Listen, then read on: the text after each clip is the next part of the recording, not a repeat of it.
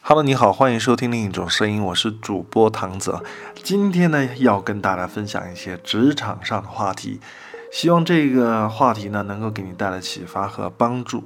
我们今天呢要讲到第一个成语啊，应该讲到的也是唯一一个成语吧，叫纸上谈兵。大家可能听到很多次了。我们用最简洁的语言来描述，就是带兵打仗需要理论与实践，只靠书面知识、空谈理论。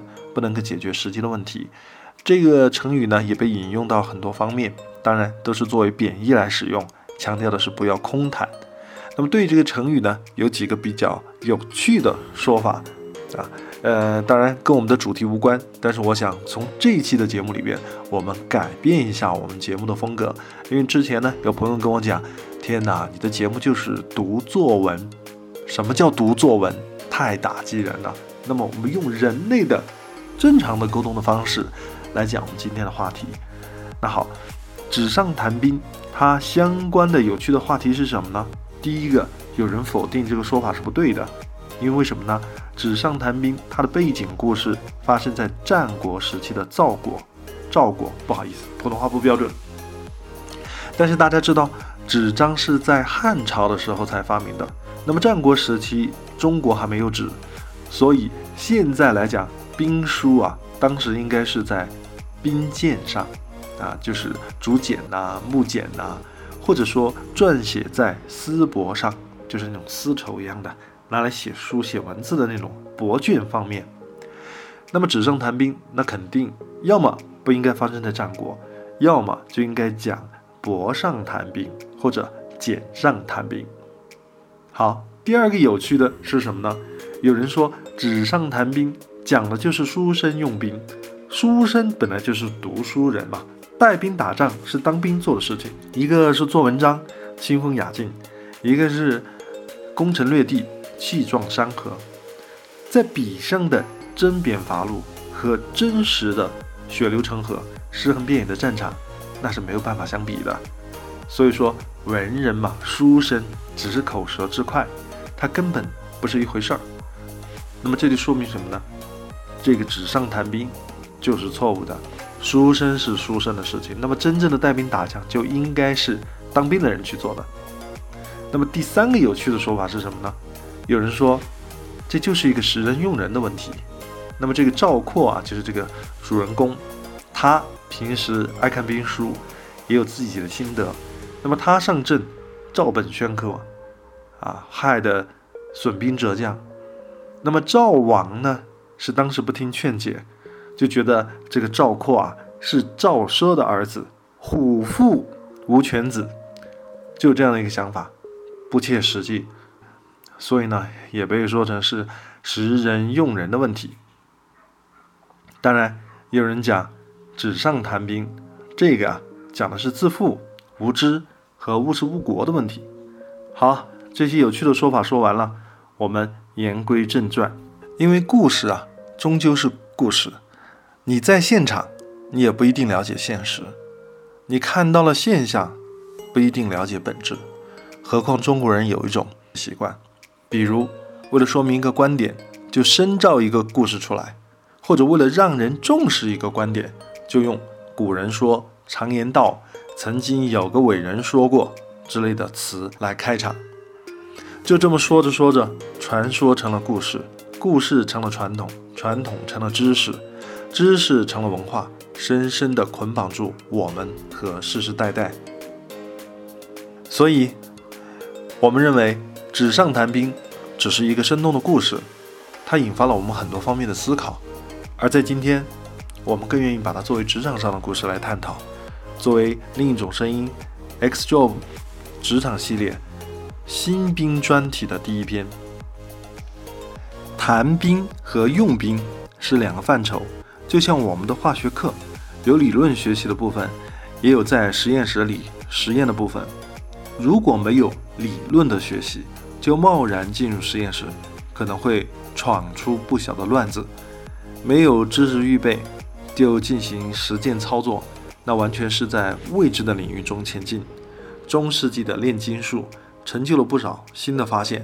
也吞没了很多鲜活的生命。如果我们认真的讲实验室里的用兵，那只是实验，是在一种可控环境下，严格按照程序去做，实现我们书本中获得的知识，去再现这个知识中的因与果。这不是在战场上，也不是真正的用兵。你可以用伪造的实验数据去完成你的实验课题，但是你不能用伪造的方法去发现和应对现实。学习和工作一样，在不同的程度和场景中，在实践操作前，我们必须要经历一个理论知识学习和成长的过程。这个过程就类似于我们讲的纸上的过程。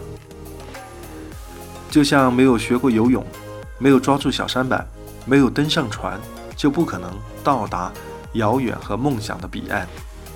这个纸上也可以理解是工具，有了工具和过程，才能进入下一个阶段。所以，我们总结我们的观点：要想在实践中成功，需要运用工具，经历不断练习的过程。行在纸上，就是行在路上，就是路上能行。我跟大家分享一个真实的故事。这个人呢，我们就叫他为某甲。某甲呢，并不是先天聪慧、机智过人的人。我们从他第一天上班开始讲。刚刚进入公司的第一天，某甲从他包里拿出了一个新的本子和一支笔。刚刚进入公司的第一天，某甲从他的包里拿出一个新的本子和一支笔。这就像是一种仪式，开始了后面所有的事情。因为就在前几天，他看了一本书，可能大家都看过这本书哈，很有名的，叫《人性的弱点》。他知道，当你记录下别人的话语时，你就能得到别人更多的帮助。而且中国也有一句话：“好记性不如烂笔头。”他也怕刚刚上班，不懂的东西太多，自己记不住，学不好，做不到。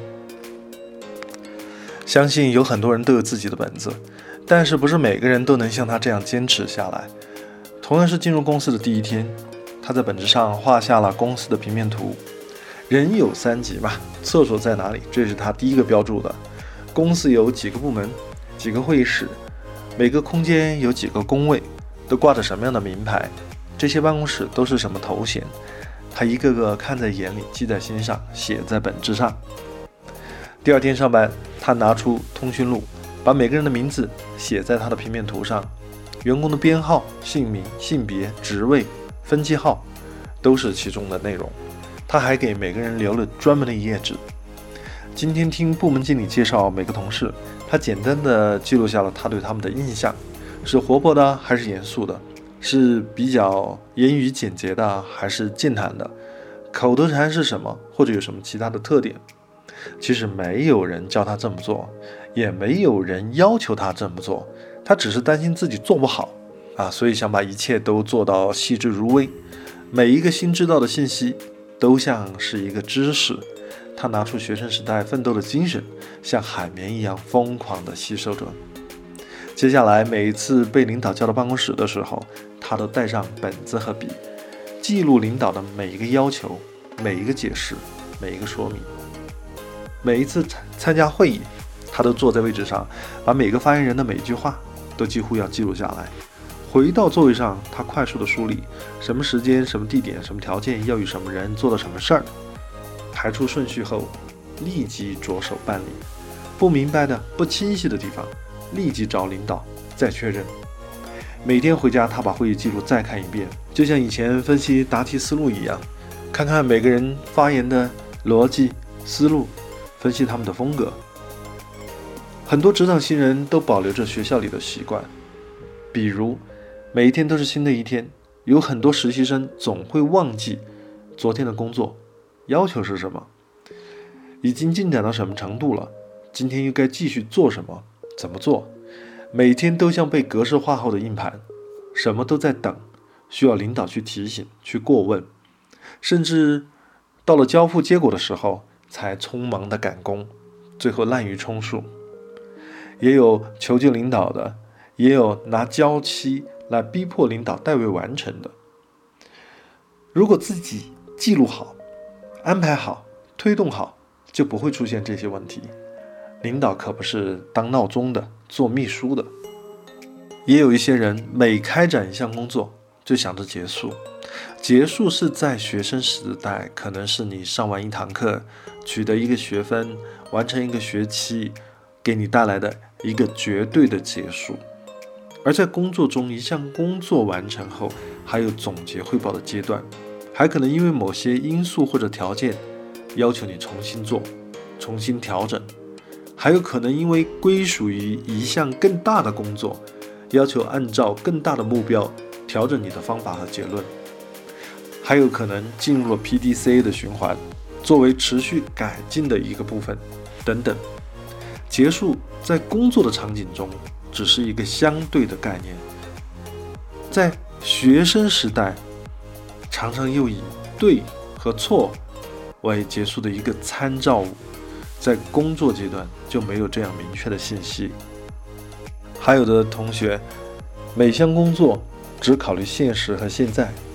学习可以是个群体的行为，它更是个人的成长，需要考虑的因素更倾向于自我的需求和外界对自己的要求。在工作的场景中就完全不同了，因为工作需要考虑的很多利益相关方、实施条件、沟通问题，甚至权变问题等等。有的时候会涉及到战略，所以现实和现在只是很小的一个维度。那么，为了防止工作衔接上出现问题，防止出现模糊的工作边界，防止工作的无效性，需要对工作开展的目的、过程记录准确的信息。某甲作为职场新人，并没有刚才我们讲到的那些情况。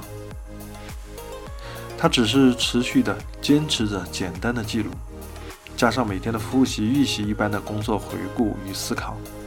他的领导发现他区别于其他人，能够清晰的知晓工作的目标、时间节点、里程碑，不需要提醒和担心，能够保持工作上的耐心和恒心，不会不时的准备退出工作状态。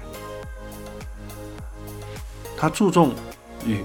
领导、同事、上下环节的沟通不会局限于个人闭门造车，于是他被授权参与了更多工作内容，被领导同意可以随时进入办公室寻求问题的答案。而他在笔记本上给每一位同事留下的那一页空白，也慢慢的出现了记录，内容逐渐丰富起来。同事是从哪一年进入公司的，走过哪些岗位，做过哪些大的项目，有哪些出色的成绩。得到怎样的表彰和提拔？这些同事从哪所大学毕业？是哪一年毕业的？进入公司前又在哪些公司上过班？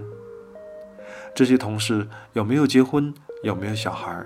像生日之类的重要纪念日是哪些？他们有什么兴趣爱好？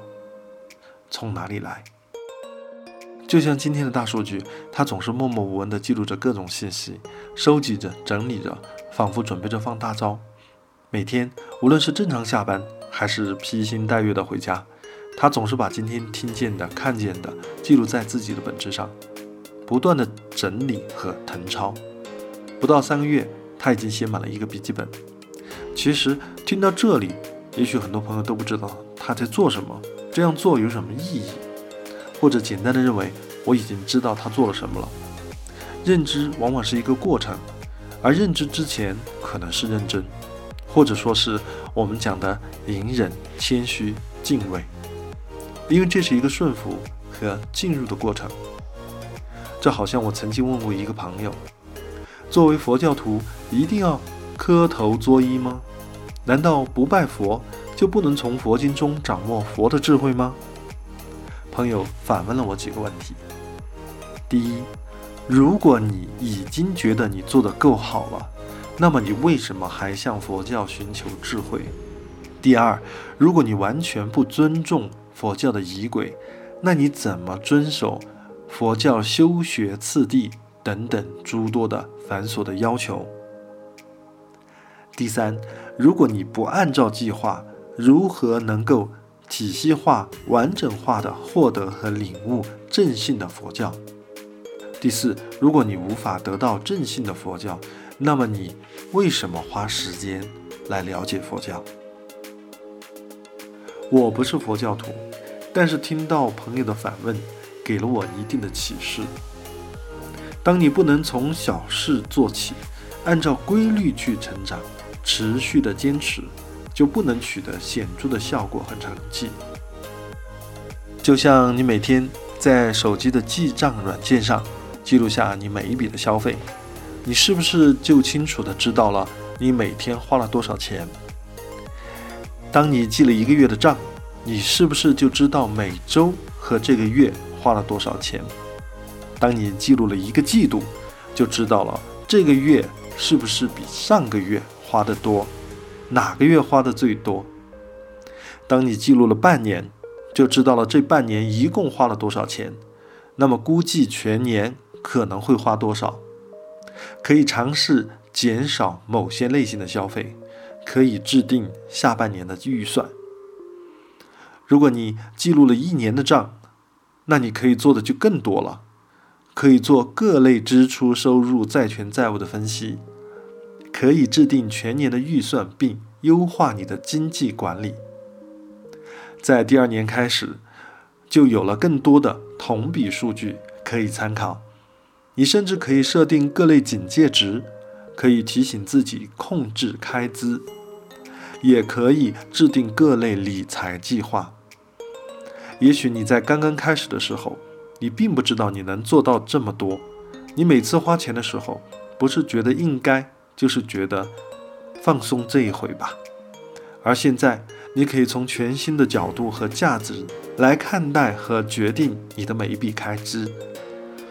这就是一种积累后的成长，它带给你的是你之前不具备的知识和思维，但是它必须被你开始，并且延续。我们回到某甲的故事。他一开始只是单纯的想记录下来，沿用在学校里做学生的学习方法，不能随机应变，就先死记硬背。但是他确定了这种方式后，一直心怀敬畏和坦诚的每天坚持记录自己的所见所闻。这种持续的力量支持了有序的成长。当今天他回首的时候，才发现这一切。不是纸上谈兵，这些都是情报工作。收集信息、整理信息、获得结论、检验结论、继续收集，在这样的闭环操作中，他得到的绝对不是满满的记录。可能有一些耳熟能详的词汇，能够帮助我们回忆他到底做了什么：日程管理、组织结构图。成长路线图、关键成功因子、客户画像、客户关系管理等等，这些事情他已经做了十几年，而某些词汇仅是近几年才出现。叫什么不重要，重要的是你做了什么。所以，请拿起你的纸和笔，开始记录吧。也许你并不明白记录带给你什么。但是我相信今天的故事和例子可以启发还没有出发的你。有时候我们的成长，并不在于实际经历的直接经验，也不在于道听途说的间接经验，而在于我们不断收集的信息和基于此的反复思考和复盘。记录是第一步，是敲响未来之门的第一个动作，请坚持下来。下一回，我们将提供对这个案例的解读，并分享纸上谈兵的升级版。到时候会有一些新的思想和方法和你分享哦。本播客相关文字、图片、视频及其他信息，请见我们发布的文字稿与链接。这里是播客另一种声音。我们的节目跨零零九零八零七零人群，以平行、中立、独立的视角，自由分享为理念，杂谈人文生活，探讨职场话题，与您观察人生百态，解构职场生态。我是唐泽，期待在喜马拉雅、荔枝、蜻蜓、企鹅、iTunes Podcast、Acor、Spotify、Castbox、Podcast Guru 与您相会。您可以通过豆瓣微信公众号、新浪微博查找唐泽七七与我们联系。我们的邮箱三幺九四九九零八五幺 at @qq.com，欢迎收听订阅，再会。